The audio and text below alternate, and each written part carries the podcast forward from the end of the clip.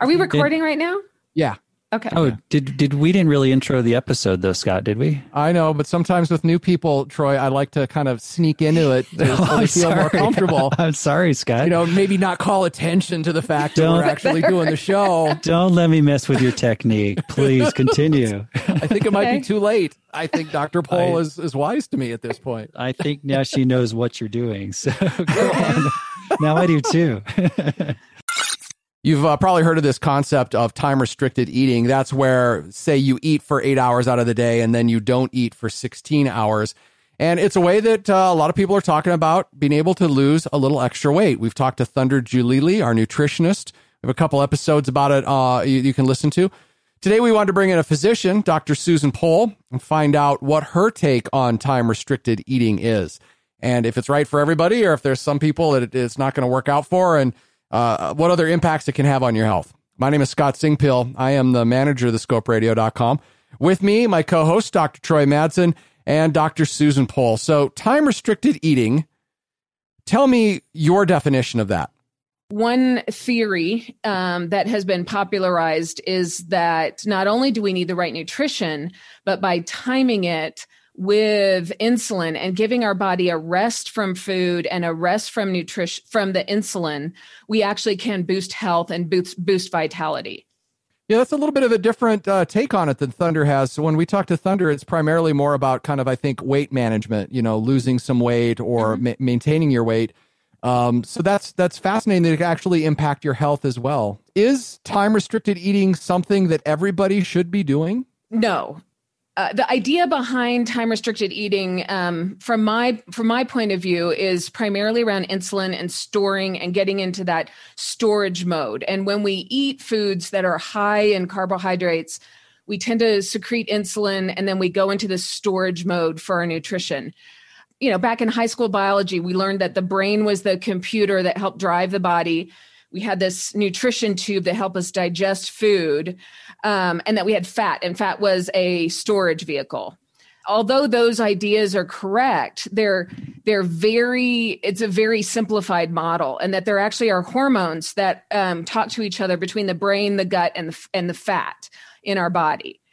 And so um, by doing time restricted eating you are decreasing the amount of insulin that your body's being exposed to but you also are triggering some other ho- hormones like um, uh, the balance of leptin and adiponectin, which are two other hormones that are secreted by fat. And so, for some people, as you start to drive weight down, um, you actually start to get um, a decrease in leptin, and you can actually drive the brain to to cause some um, binge eating behaviors. So the balance between the gut and the brain can can become a little bit off. And so I have patients that come to me and say, you know, I did time restricted eating and I'm fasting several days a week, but I'm not losing weight or I'm not successful in this. Um, or I do 16 8. So I'll go 16 hours of fasting and eight hours of eating. Um, and I'm not losing weight and I'm not getting more vitality. And I keep reading about this. And and what may be happening with a lot of those people is that they actually are triggering some binging because of the brain's reaction to the fasting. So um, it's a tool that works for lots of people, but some people will start to trigger binging. Um, and there are certain people who should not be doing time restricted eating, specifically those that have a history of binge eating disorder or any eating disorder. Um, we don't recommend it for um, children under 18. It just hasn't been studied, and we know that nutrition is vital for functioning and growth. So, children should not be d- doing time restricted eating or intermittent fasting, um, and pregnant women, um, because again, nutrition is very important um, for uh, for pregnancy. And do you find that there's a certain cutoff in this time restricted eating where it starts to become more problematic? Like you mentioned, the eight hour eating, 16 hour fast. That seems like a very long fast. Is that just too much? Or, or do you just tell people, hey, do what works for you and, uh, you know, adjust it to your schedule? Yeah. So, um, I, yeah, I, I don't think we understand as we peel the onion. Like, like I said, you know, if we think about the onion and insulin is one of the big layers in there, and then we get down into some of the more detailed uh, hormones around uh, leptin and ab- adiponectin, and and the the way that signals and triggers the brain. um, to to crave more food and so everybody has a different reactivity to that um, so again, I think I, I recommend exactly what you said. You can try those things like 16 and 8. Um, I have seen some studies that the balance of leptin and adiponectin don't get as um, are are not as put into as much imbalance if you do every other day fasting as opposed to everyday fasting. Um, so using it as a tool that maybe you don't do all the time um, for some people who are being triggered uh, to uh, binge eat or or consume more calories during their non-fasting times. And I think it's unconscious. Um, I do think that patients don't people don't quite realize what 100 or 200 calories looks like. We've really been on the time restricted eating bandwagon here. And, and I think I worry sometimes this happens with a lot of health things that you see something that has some benefit and we think, well, if it's good, if I just do more of it, it's better. You know, we've talked about doing 12 and 12 and maybe increasing that to 14, but then maybe people think, well, let's go to 16 and 8. And then potentially as you mentioned then maybe that just starts to throw things off and you just want to binge eat during that eight hours and it's it's counterproductive yeah, I see a lot of patients that um, will do alternate day fasts. Um, you know, eat regular timing for foods one day, and then alternate day, uh, a lower calorie, sixteen and eight, or twelve and twelve on on alternate days. And I think a lot of people can manage that a little bit more, and some people find that that's a technique that that makes it more sustainable. I did the uh, 816 and I had a lot of success with it. But as I'm listening to you talk, I think I was kind of set up for a little bit more success. First of all, perhaps my body's not having the same chemical reactions that some people do because binging wasn't an issue for me. Second of all, my whole life I've been very aware of what 200 calories looks like. I understand my macros um, pretty well. Um, so I was eating essentially what I would eat, except for I was just compressing it you know, and I know how many calories I eat. So I, I was finding success. But if somebody is not quite sure, it can be really easy. I would imagine if that chemical reaction kicks in to just go, oh, I need a bag of Reese's peanut butter cups, and you down that, and there's you know four or five hundred calories. Now you're eating more than you normally would. Uh, the other thing that fasting, the reason it worked for me is because I can only eat so much in that period. So, what were you finding when people binge? Are they binging on good stuff or bad stuff, or what? Usually, how does that play out?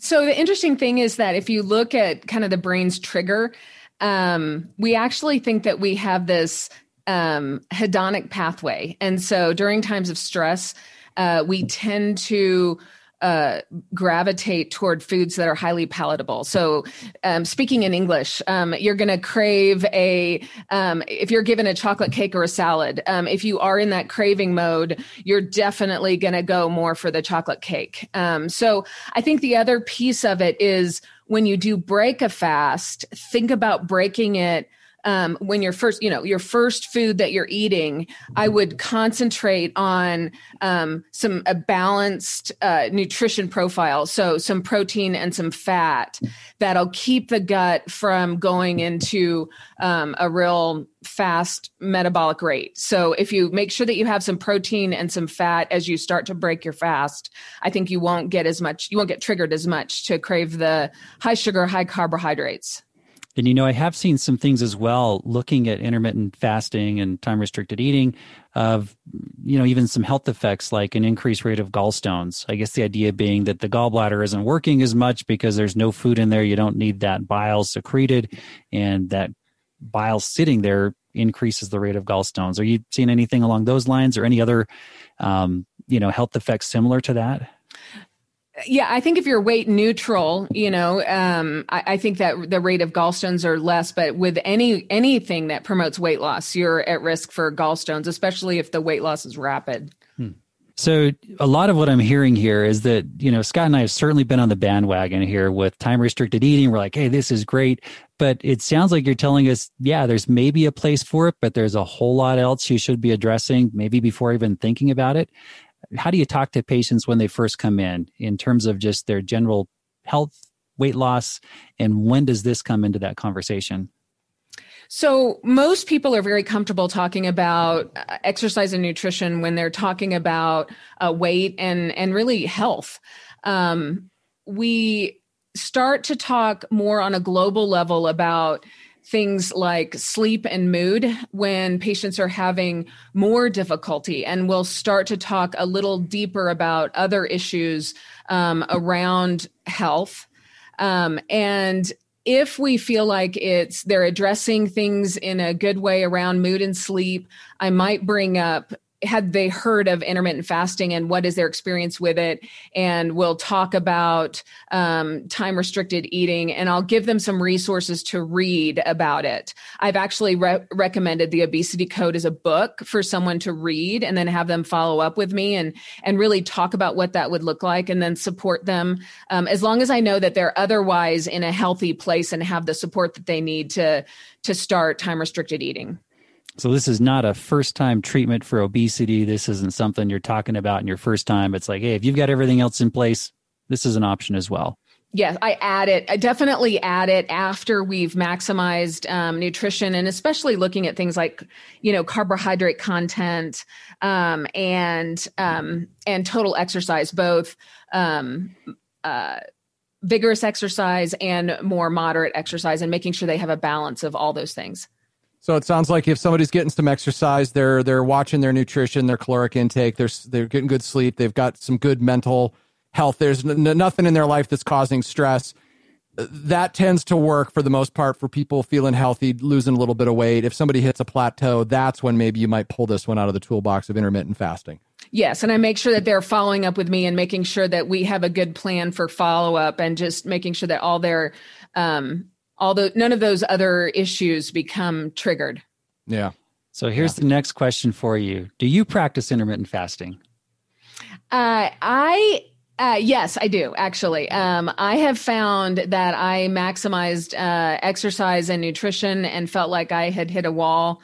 Um, during the pandemic, actually, I started uh, doing 16 and 8, and um, I found that it helped break through some some issues uh, for me, and it was a I was able to uh, have some success that um, I hadn't previously been able to achieve. Wow! And were you doing sixteen and eight every day, or kind of every other day, like you mentioned? Uh, for me, the issue, and and it was a little bit, maybe a little bit of that what I talked about earlier, that hedonic drive. Um, but what I found was that um, I was able to look at my nutrition five days a week, and then on the weekend, um, I I love a piece of chocolate cake or um, or um, a glass of wine or something like that. And so it was very hard for me and discouraging for me to do uh, seven days of really good uh, monitoring your nutrition and exercise, and then have a weekend of of maybe some celebration or or something and then lose ground um, and so what i found for me was that if i did intermittent if i did 16 and 8 during the weekdays i was able to then let off steam on the weekends a little bit and participate in those fun activities um, that included some uh, some nutrition that maybe i didn't have during the week and that for me made it sustainable and it seems that if you do 16 and 8, you're essentially skipping a meal during the day. Uh, and I've mm-hmm. heard breakfast is the easiest. That seems to work for me. Did you do that or did you approach it a little differently? No, that's that's exactly what I did. Again, um, because I do have a family, I um, I uh, just moved my lunch um, to about one o'clock and then made sure that I was uh, finished up with dinner before you know six or seven and um, and then that was a really easy transition because I was able to have uh, dinner with my family. Yeah, yeah, that makes sense. Yeah, I mean I, that's what works for me. For me, the balance seems to be twelve and twelve, and then sometimes that twelve stretches to fourteen. Where, I mean, uh, you know, I don't eat after eight, then I may not eat until ten a.m. the next morning. But um, 16 and 8 sure sounds tough. I have not tried that. And uh, that seems tough, tough to say uh, to sustain, but it seems like you had some pretty good balance there. Yeah. Shockingly, uh, so I flip flop it. I breakfast is too important to me, so I usually have my breakfast and then I'd wrap up at about three or four in the afternoon. And my concern was, I think, um, what Dr. Pohl speaks to a little bit is then that time between four and bedtime, right? You kind of get into that no man's land where maybe you're going to start making some bad decisions. And I just, I just up my water intake. And a lot of times that took care of the problem. So that worked for me. Uh, I don't know if it would work for everybody or not, but I guess it depends how many times you want to get up to pee at night, Scott. I don't know if well, that was an issue. The shocking thing. No, this is the shocking thing. I didn't. You I didn't? didn't have to You're get just up like and chugging water and which is bizarre because I used Yeah. to have to. So I don't know Yeah. if it's related to this or what it was. But huh, interesting. Yeah. uh, Dr. Pohl, what about intermittent fasting for somebody that's trying to manage their blood sugar levels? If that's been a challenge, is that a good strategy, or are there other better strategies? Much like we talked about with weight loss. Um, so again, if if you do have uh, diabetes, I would definitely make sure that you're working with your with your doctor about this, and and that you are um, monitoring your blood sugar. And if you're on medications for diabetes, you need to be adjusting those based on fasting. So.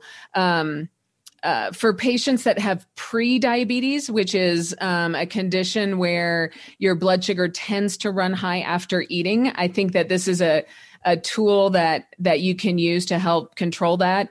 Um, if you do, if you already are on medications for for blood sugar and diabetes, then you definitely only want to do this under a doctor's uh, supervision. So definitely not a first line. But but Scott, I know you've had this question you've asked, and maybe you can ask it. I don't want to necessarily reveal your health information, but you've talked about it on the podcast that you said you were kind of borderline on your blood sugar, on your fasting glucose, and uh, I don't know. Maybe you can tell a little bit more about that. Yeah, so um, I come in around 97 to 99, and that pre-diabetes is 100. So like I'm kind of right underneath there, and I don't know if that's been just kind of the way I've been my whole life because I don't have enough history of those numbers to be able to tell you if that's kind of always where I've been. I used to subscribe to the Zone Diet, which one of their tenets is that you have a little snack before bedtime. So really, my time eating would be from 6 a.m. until 10 p.m. because I would have it would be like cottage cheese and nuts and fruit. It would be healthy. I, I, I don't I don't know, Troy. What what question did you want me to ask? What question are you asking for me? the question I'm asking on your behalf, Scott, is for someone like Scott, is time restricted fasting, you know, because he tried everything. Is this some way to then maybe help a little bit more to move someone out of that pre diabetes range? Is there any benefit there? Um, yeah. So the theory behind prediabetes is that you're constantly bombarding your body with insulin, and so um, you're by constantly having carbohydrates throughout the day.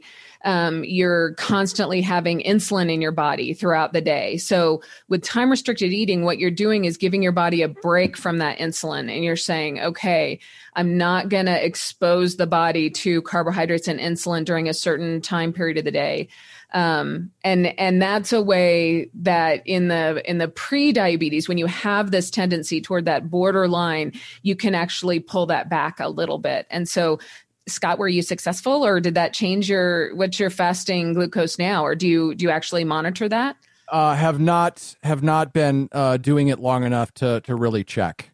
yeah So, I, yeah, I started doing it right before the pandemic hit, and since then, you know, all bets for me. Troy, Troy's doubled down on everything in his life, meaning, you know, like he runs further and he eats healthier, and I've gone a completely the opposite way. I don't know about that, but I do. uh, so I haven't tried it yet. Um, uh, is there any research on that, Doctor Pohl? Is there like a, any like ex- expect expectation I could have? Because I did exercise. I was eating healthy. I was just eating throughout the day. So I wonder if my eating throughout the day and never giving me my break is what started developing that pre-diabetes. There again, I don't know. Maybe I've always had high blood sugar resting. I don't know. Yeah, well, it's interesting to see what your weight would be like, um, you know, what your weight was before and what your weight is now, but the balance between your fat and your sugar um, and that trigger of the insulin, um, I would expect your your fasting blood sugars to now be a little bit lower, more like 90 or or 85 but um but I'd have to you know it'd be interesting to see how your body responded. Again it's a really complex system and that insulin is the very um it's that that big part of the onion but as we drill down into the other hormones in your body those could be affected as well. So we would only know by checking I think And- we, we, we got to check Scott. I Yeah. think you are you are a case study because you've talked about it, and I know you you were kind of struggling just to get that number down, and definitely concerned. So I'd I'd love to see where it is after doing some intermittent fasting. So I'll I'll do a twelve on, twelve off. I'll see how that works. How long do, would I need to kind of maintain that, Doctor Pohl, um, before I'd want to get my blood sugar tested again? Which I haven't done in two years, by the way. Yeah. How, what what's your eating style like right now? Are you are you not doing any? Um, I, I try to do. Eating? I do try to do tw- twelve on, twelve off. I do okay. try to wrap up. I start at six and I try to wrap up at six. Yeah. So I I would I would test it now and see see where you're at. If oh, that's really? What you're doing? Yeah. Mm-hmm. So that that's soon. Mm-hmm. Oh, okay. Let's do it. Yeah. Let's do it. And all right. This will be our, our next episode, Scott. We're gonna we're gonna get give give you do the reveal with you. You get your blood sugar drawn. We'll we'll do the reveal and, and find out what it is if you're willing oh, to that'll be that. that'll be a lot of fun for Drama. the listeners. I'm sure. Yeah, I'm sure there's nothing more radio intriguing to podcast listeners than hearing a guy's blood sugar revealed live on the air. That's Here is the solid. now, now I know why you're the doctor and I'm the exactly. professional broadcaster. That's right. Not my area of expertise, but I'm intrigued. I want to know too. All right. Well, yeah. The doctors in the room want to know. That's yeah. Fun. We want to know. We'll listen to that episode. All right. Dr. Pohl, so uh, it sounds like just to summarize, time restricted eating is something that somebody could try, but there are some caveats. It can cause uh, overeating, some binging. You might end up going the opposite direction better to check in with some of those basics first, like how does your nutrition look, just uh, and what you're eating, how does your activity look, your stress, your sleep. Uh, this could be a tool that maybe if uh, somebody's hit a plateau, they want to try. And then there are some uh, medical conditions you might want to talk to your doctor first before kind of uh, thinking about time restricted eating. Did I sum that up fairly well? That's a great summary. Okay, great. Um, this was a great conversation because I think I get excited about something like this and I forget that everybody is going to react to something like this differently. I was blown away when you said that some people would binge because I didn't experience that, right? So, of course, that's the way everybody would experience it. That's what we think, but that's not necessarily the truth. So, great conversation. Thank you for being on the podcast and thanks for caring about men's health. Awesome. You made it to the end. I hope that you enjoyed this. Who cares about men's health? We have three shows in one podcast. We have our core four episodes, which is just what you listen to here, where we concentrate on nutrition, activity, sleep, and also your emotional health. We have our sideshow episodes, which are a little bit more loose. We do still talk about health topics, though, maybe not directly related to men's health. And then we have the men's health essentials. That's talking about issues that are specific to men that you should know about. So go back, check out some of those other episodes. Uh, if you would, we have a Facebook page, facebook.com slash who cares men's health. Uh, and most importantly, if you found this episode useful or you find any of our episodes useful, if you would just share our podcast with one other person, it would go a long way to building our audience of men who are informed, educated, can make great health decisions, feel better today and in the future, and who care about their health. Thanks for listening.